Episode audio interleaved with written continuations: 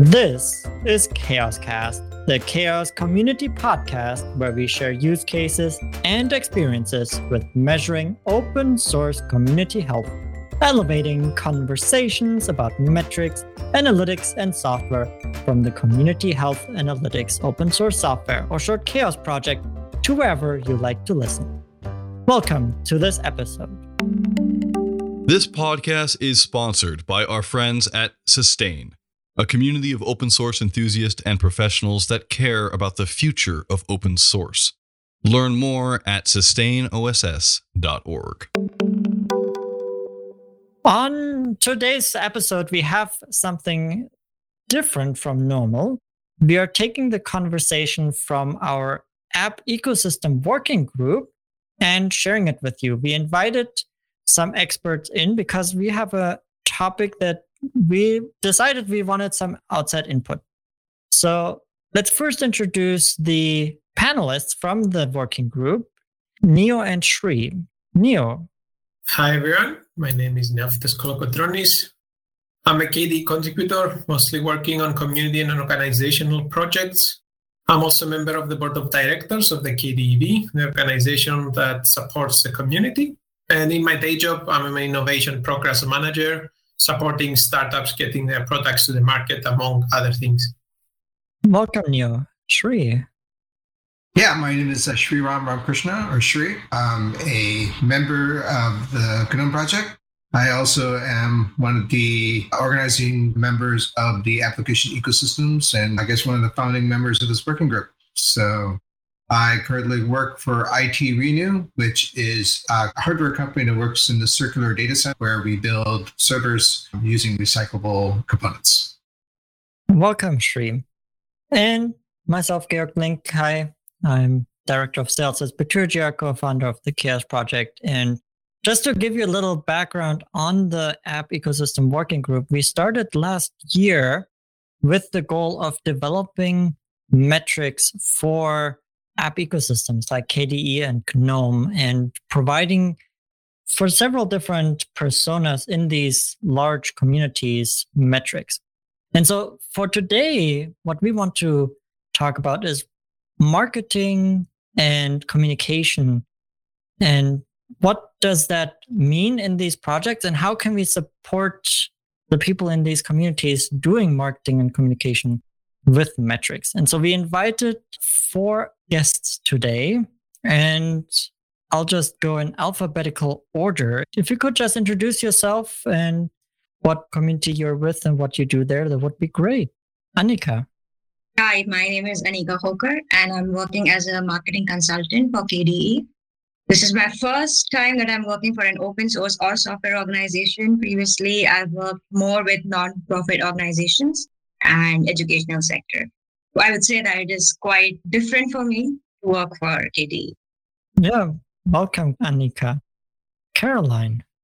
Hi, I'm Caroline. I'm the brand manager for the GNOME Foundation. I come from a background in graphic design and marketing. So for GNOME, that means I work on a lot of fun projects like designs for foundation projects and events, uh, as well as managing social media and running things like our shop.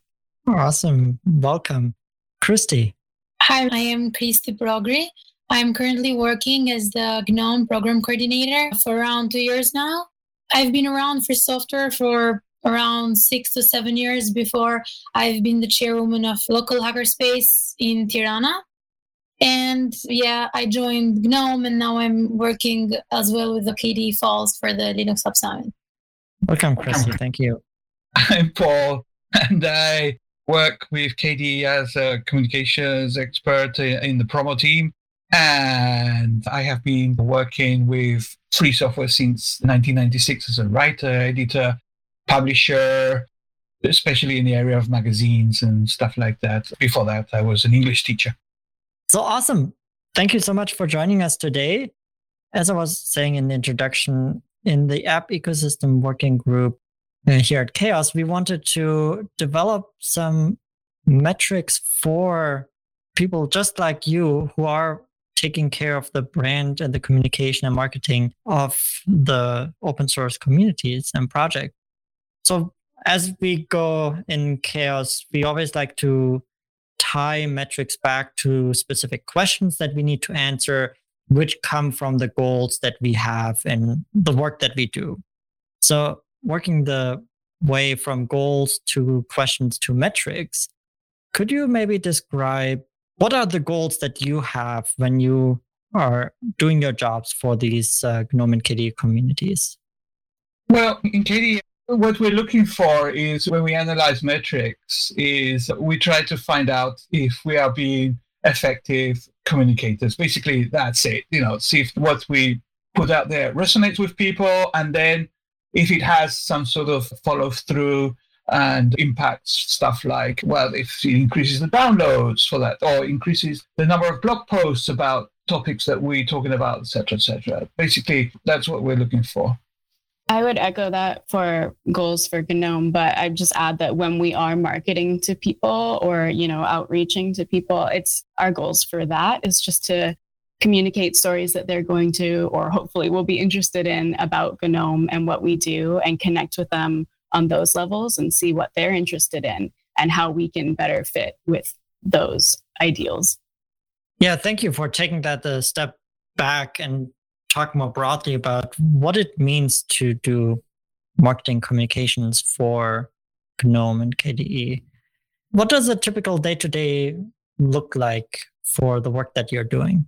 Basically, if we're talking about metrics, we do every day, for example, monitor things like what has appeared in the press or in the we have several alerts on google and things like that and see if there are some keywords that come up and then we go and read that and it's all done by hand basically. There's nothing really sophisticated about it. We get the google alerts we go we read it see, see what the sentiment is we put it into a, a database or into a spreadsheet or whatever. On Thursdays, Aniqa knows this, it's day to day. It's the day we download stuff from Twitter and we download stuff from uh, Facebook and all these things. And again, they go into database or into spreadsheet.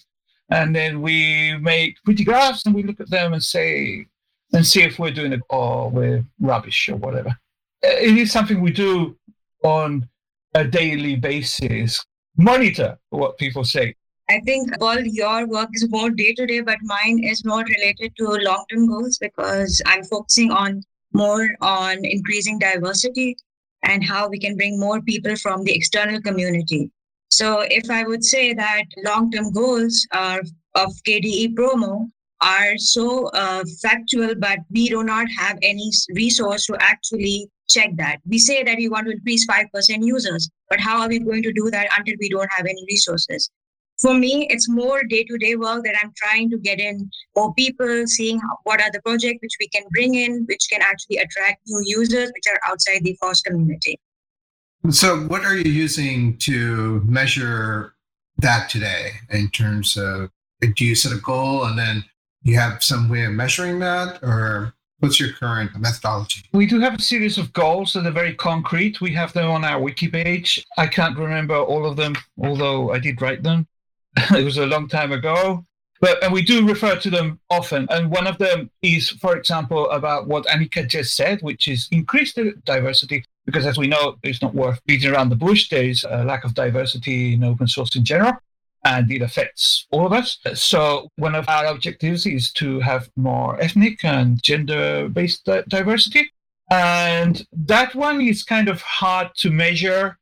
We also have to take into account the privacy factors that are very important for us as open source community members. We cannot intrude on other people's privacy and require that they tell us what is their gender, what is their race, or what is their anything. That would be really intrusive and really wrong. We can only ask them to volunteer that. So it is true that for things like that, it is hard. We try to go through indirect methods, but they're not. indirect methods tend to be unreliable. So we have tried doing surveys. That is not very popular. We do have in Plasma, we have a, a series of technical ways of measuring metrics, but they are turned off by default. It's opt in it's not opt out. So, and that only measures things like technical stuff, like what version of the framework you're running or what version of Plasma you're running. So, to get to the more personal uh, level, we have to look at things like a photo of our latest Akademy. So we look, are there more women this time? Are there more non-white Europeans this time? And things like that. And that's the way we have to do it. It is getting better, I must say, that we do have more diversity in those photos. But again, it's a very not very scientific way of going through things because you know the people who are public can go to Akademy or go to sprints or go to other events with us. That is a very small subset of people who use KDE, of course. So you know, how do we know?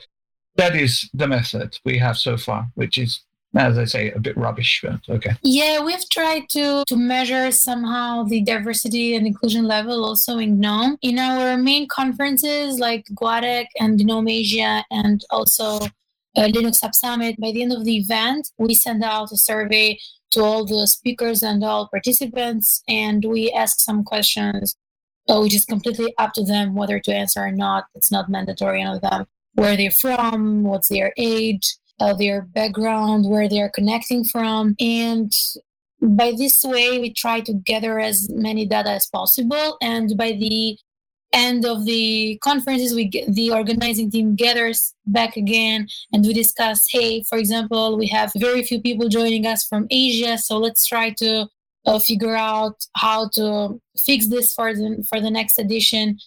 And this is how we try to measure the level of, of participation in our conferences. It would be nice, I think, to have to have such thing also for the general community where people are located and what they're mostly interested in. So maybe we can have a more like a bigger picture regarding the diversity and the and the inclusion. But basically this is how we, we try to work up fixing things in our conferences. May I ask something? How successful are you with this? Because we have had some pushback against surveys asking these things. And then we have tried to do these things at Akademy. And a lot of people, I mean, a lot of people just ignore the survey and don't fill them in. You know, so in the end, if you're taking a small subset of your community and there's an even smaller subset, which are the only ones who are going to fill it in, are you successful with this? Do you get a lot of people answering? From my experience, what I see is that if a conference like it's two days after the conference, things are a little bit cooled down and we don't really get many responses. So what we usually do is that we start to send out the survey at the last day of the conference so people are still enthusiastic, you know, participating in our in our communities in some way. And we try to keep it short so we don't get you know bored with a lot of questions i can say that we have received a good amount of replies this GUADEC and i can say also for sure that for last we had many feedback which were so helpful to us regarding the numbers because it helped us see what can we fix and what can we do better. So for us like at least in my experience with the surveys we have surveys have worked pretty well I'd also add that we try to kind of front load some of the questions by including optional demographics in the registration. So things like where are you joining us from? And we get that out of the way in the registration so that the survey later can be more about feedback on the event and follow up. But those are always optional. So not everybody will fill them out. So we've talked about the goals that you have for the community and bring more diverse people and that you want to have that feedback loop of how successful you are. Is our community becoming more diverse? What's the current state? And I understand survey and self reporting is the way that you currently have, and that's fine. And so, are there other goals that you have for your communities besides bringing in more diverse people? World domination, obviously. That is, oh, that is all. I must say that you laugh, but in every single Akademy, there's someone who comes in with a talk that says, you know, have we dominated the world yet? And the answer is usually no, but okay. The yearly year the desktop thing, right? Yeah. That always triggers me. I don't know why, but it does. One of the goals we're working on is, well, always more users, but also more general to that. We just want to make sure that we're spreading kind of brand awareness of Gnome. Like we're getting our voice and our image and our brand out there so people know who we are and what we do and how they're using us or if they're not using us and maybe they should be you know? On that point when any of you are on say something like this podcast do you do you go back do you look at audience numbers or anything like that as sort of a indication of brand propagation? Normally when we do something like an interview or be on a podcast etc there's usually let's say echoes through the blogosphere and stuff like that so we measure that because what usually happens is that somebody will post something about it's usually more useful to us to see kind of like the what people have written about the what we have done or said about what we have done than the direct metrics. Direct metrics is usually quite small because we are in a very uh, concrete niche. But then if somebody picks it up and puts it on ZDNet or, or on the register or something like that, then that is what we can see uh, usually.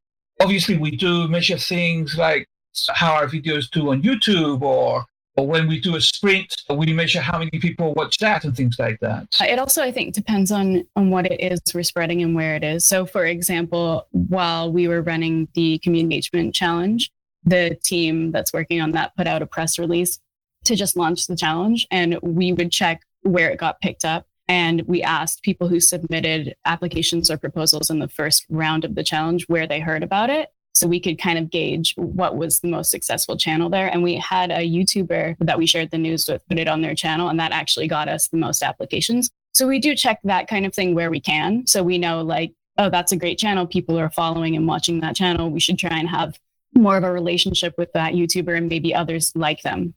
Do you mind going a little bit into the contributor challenge? Explain to us what it is and what you did with that program. I'm just curious. I heard of it last year and I would just like to know, you know, for the audience, just to recap what it is, but then also how it went and where your status is today. Sure.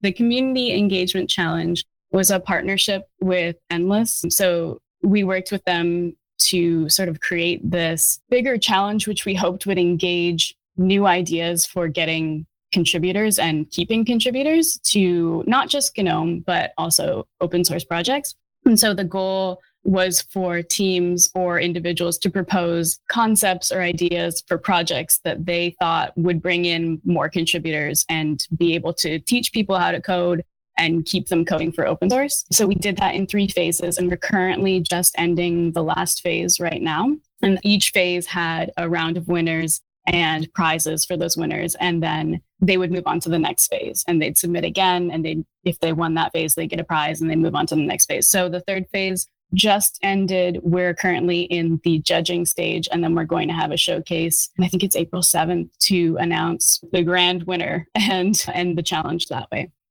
Thank you for recapping that. It's quite interesting. I'll be interested to see who who wins and what comes of those ideas. So, one of the things I know we talked about before, especially as it comes to brand and awareness and world domination, is the need to know like what is our market share? What is our user base? Can you maybe explain your thoughts on on on those metrics? Well, we don't know, do we? This is the great problem of open source and free software. We never know because we can never leverage the tools that proprietary software companies can leverage, which is basically spying on you and things like that. Phoning home every time you start an application, which is all the things that we hear about and, you know, get really upset about. So, uh, and of course, there are so many channels through which users can get our software. Most of them we do not control in any way. So they can get software from directly from a distribution, and the distribution doesn't have to share their numbers with us, or the distribution often doesn't even know what their numbers are exactly, uh, or they can get it from that to the Windows Store. We have I know several applications on the Windows Store. We know they're doing very well. We know the numbers of that because the Windows Store does keep tabs on how many sales there are, but of course, that, that is on Windows, only on one platform. How many people use Krita? We know that is in the hundreds of thousands, maybe in, I am a bit, I'm going to be a bit, not going to say maybe millions, I don't know that, but uh, we know that it is very popular. It's probably our most popular software. But because we extrapolate from the store, we extrapolate from the window, from the window store, we extrapolate from the popcons that we get from Debian, for example, or from Arch, etc. But again, we're looking at such a minute subset of users of all that use them that you know it's impossible to know. The day that CHAOSS can tell us there are X number of Linux desktop users, that day will be a great day. That day will be greater than the year Linux desktop. that, that would be fantastic if we could solve that problem. But and it's such a great metric because when we're trying to make the argument that we are influential, meaning if we're trying to convince third party developers to use our platform, or we're trying to do maybe large applications to support our platform, they want to know if the effort is worth it. And that's why these numbers are important because that tells them the level of investment they would like to do on our platform. So this is the million dollar or euro question, depending on where you're from, right? So yeah, that's one comment I had to make on that. While open source software today is powering critical infrastructure, the open source ecosystem as a whole is rapidly changing, facing challenges for governance, maintenance, maintainer burnout, funding, marketing, and more. Are you concerned about these things for your open source software too? Well, in the Sustain community, we discuss these challenges and share solutions for how to sustain open source in the long haul. We meet once per year in person, and the rest of the time we keep the fire burning in our discourse forum. Join our conversations at sustainoss.org and SustainOSS on Twitter. We know that it's dominant in, in many of the other sectors. We know that it's dominant in supercomputing, you know, of the top 500 supercomputers in the world. Oh, turns out 100%, 500 of them are Linux computers. Mobile phones, well, if we count Android as Linux, which we probably should, well, that's 78% of the market share. Embedded, you're not going to put anything but Linux in that. Computers on Mars, you're not going to put anything else except for Linux on that. But the desktop, we have no idea. We have no idea whatsoever. This is really interesting because both the great popes of Linux and free software, both Linus Torvalds and, and Peter Stallman, both said that they were very interested in getting it to end users. They were not so interested in servers and stuff like that, but they have both in their beginnings explicitly said that getting it onto desktops to end users, to regular people, was what this was all about. And we don't know how many people are actually using it. We have no idea if that has been successful or not. So, one of the hard parts of collecting those metrics is the fact that is how do users get their software?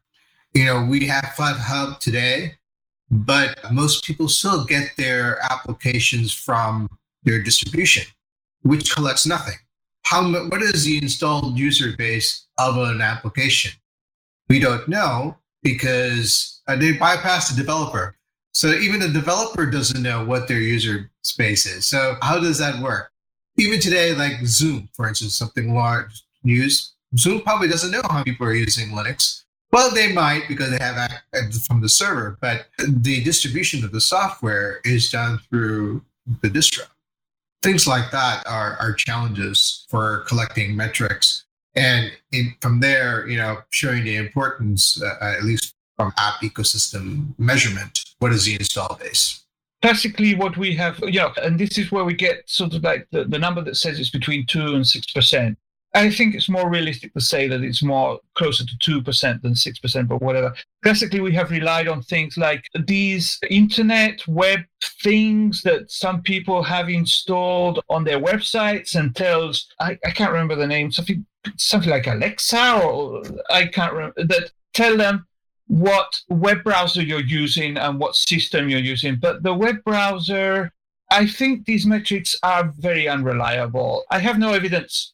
to affirm that they are very unreliable, but I think they're very unreliable because it's so easy that people use different identification string when they visit a page and things like that. But I don't see that those online services that supposedly count, and also they have their counters on so few websites that you don't know if that is the trend or not.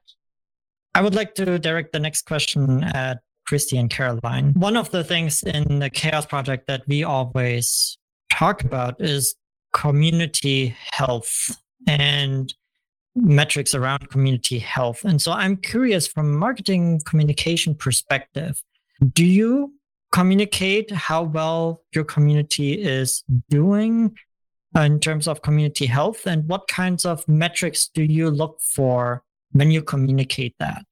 Or what metrics do you use in that communication?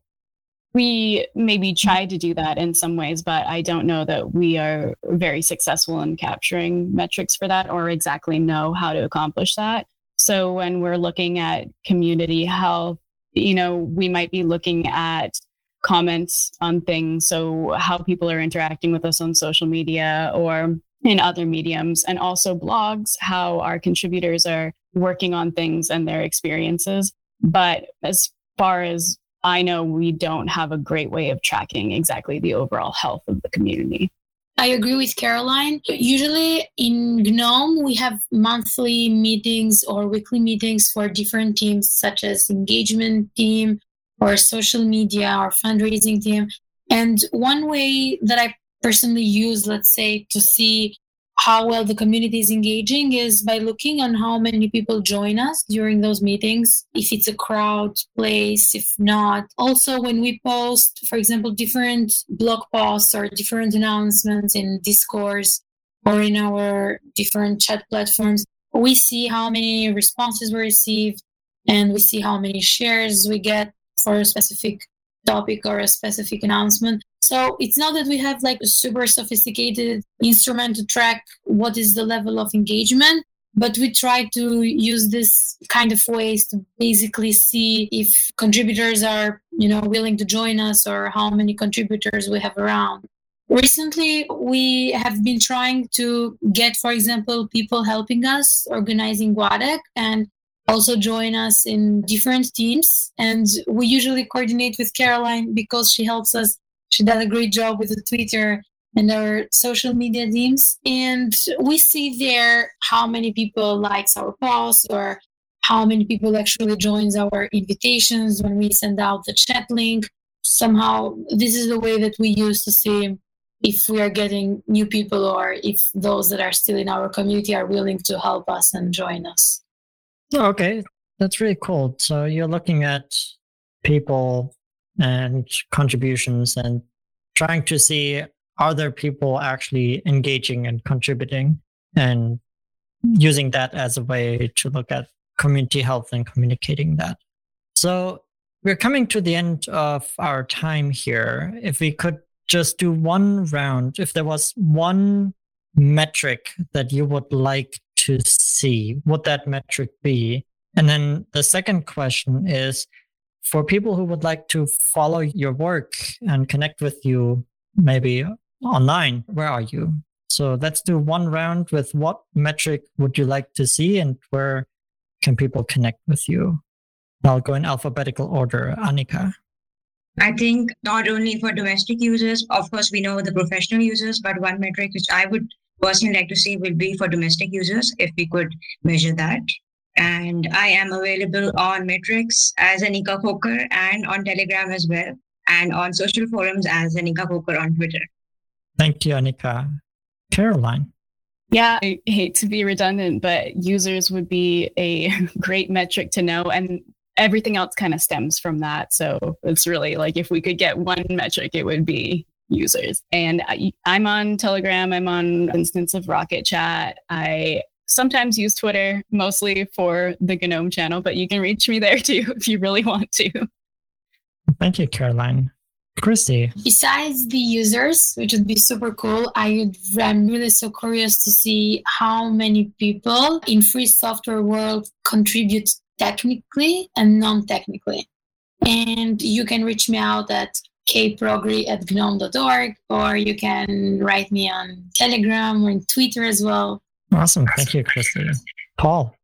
I would like to know, for example, the level of deployment of Linux based desktop users in official institutions. We get often uh, news from such such an area has deployed Linux at schools or in this ministry or to all the the police stations in France, etc. But we don't know. Uh, it is very dispersed, and it is hard to get an idea of how many machines we're talking about how many people access those machines etc and where can people find you and follow you online paul obviously the KDE community channels and i also have a blog where i know that at least once i talked about metrics and it's called quickfix.es so it's quick fixes fantastic so we always like to round off our podcast with a round of value adds or picks where we talk about something that has brought value or joy or meaning to our life. And I'll kick us off and then we just go in whatever order people like to share something. Mine this week is marzipan. Marzipan is a something that I know from Germany and I don't really find it in the United States. Something to eat sweet. And so I, I recently started making it myself.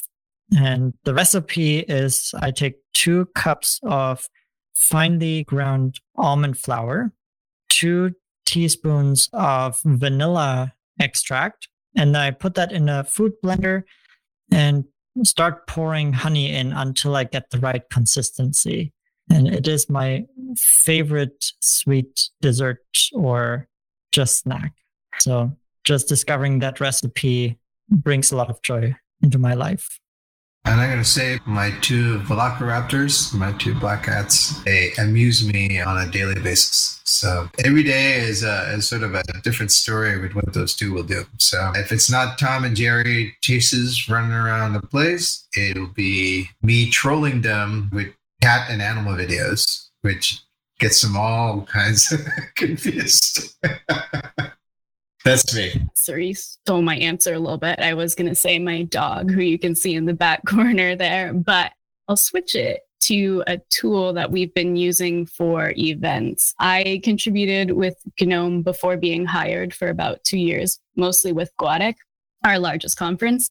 And in the past, I think two, maybe we started right when I started contributing, we switched over to a new events platform and it's called Indico. And, you know, it's got some downsides in that we can't tweak it as much as we want to, but it has been so helpful in putting all of our pieces for the event together in one spot. We can have call for papers, we can have registration, we can have people like pay for registration if we need to, and we have links to sites and information. So being able to get that tool to work for us and put it all together has been super helpful in streamlining our streamlining our event planning and organization. And for me, one of my friends suggested me a super cool book called Awareness by Anthony DeMello. I highly recommend that book. It's a lot on the self improvement. Let's say it's, it's it includes some ways on how to destroy the negative feelings and how to work with confidence. So it's a very nice book. And I have done this, like, I've put a metrics for me, for myself to read like at least 20 pages per day. And I think that I'm going well so far. So yeah, that's a good step for me. I think so, for me, inspired by Sri, my I'm away from my home, so my four-year-old nephew he actually calls me and tells me everything what is happening at home. So that's a value add for me. So from my end, I also have a dog, so shout out to that. But I'll give a shout out to um, the CHAOSS Diversity and Inclusion Event Badging Program, actually, which I'm very happy to be a reviewer for. The program aims at encouraging events to obtain badges for reasons of self-improvement, self-awareness, and reflection on the topic of diversity and inclusion. And we touch upon these topics at the beginning of our discussion. And obviously, we all understand their importance for building healthy and open source communities. So if you are looking at organizing an, an event related to open source, to make sure to apply for a badge. Um, we'll put links to everything that has been mentioned in the show notes. So, Paul, do you want to round us off? Like you, I, I like cooking and I'm getting into Asian cooking because my son came back from London from uni and he said my Asian cooking was rubbish because I just, you know, got stuff out of a tin and used that and then made rice. And that was basically it. But so he said, no, you have to use fresh ingredients, which are not easy to obtain here in the south of Spain, Asian fresh ingredients, but you know, you substitute it. But really, what I am very interested in at the moment is I have a, a complex that I am a very clumsy, physically clumsy person. So doing stuff with my hands was never a big thing for me. But I have discovered that I am not that I'm any good at this, but I've discovered something I can do that it doesn't necessarily destroy anything valuable, which is doing stuff with these electronic things and uh, soldering them and stuff like that. Most of the times when I buy one of these chips, I have to buy three or four because I will destroy three or four in the process of actually soldering them. But they're cheap. So I, I do that and and then I connect stuff to them and it never turns out into anything really cool but it's fun and it's entertaining and sometimes i can write an article about it and it will get published and people will read it and think that i'm good at something like this.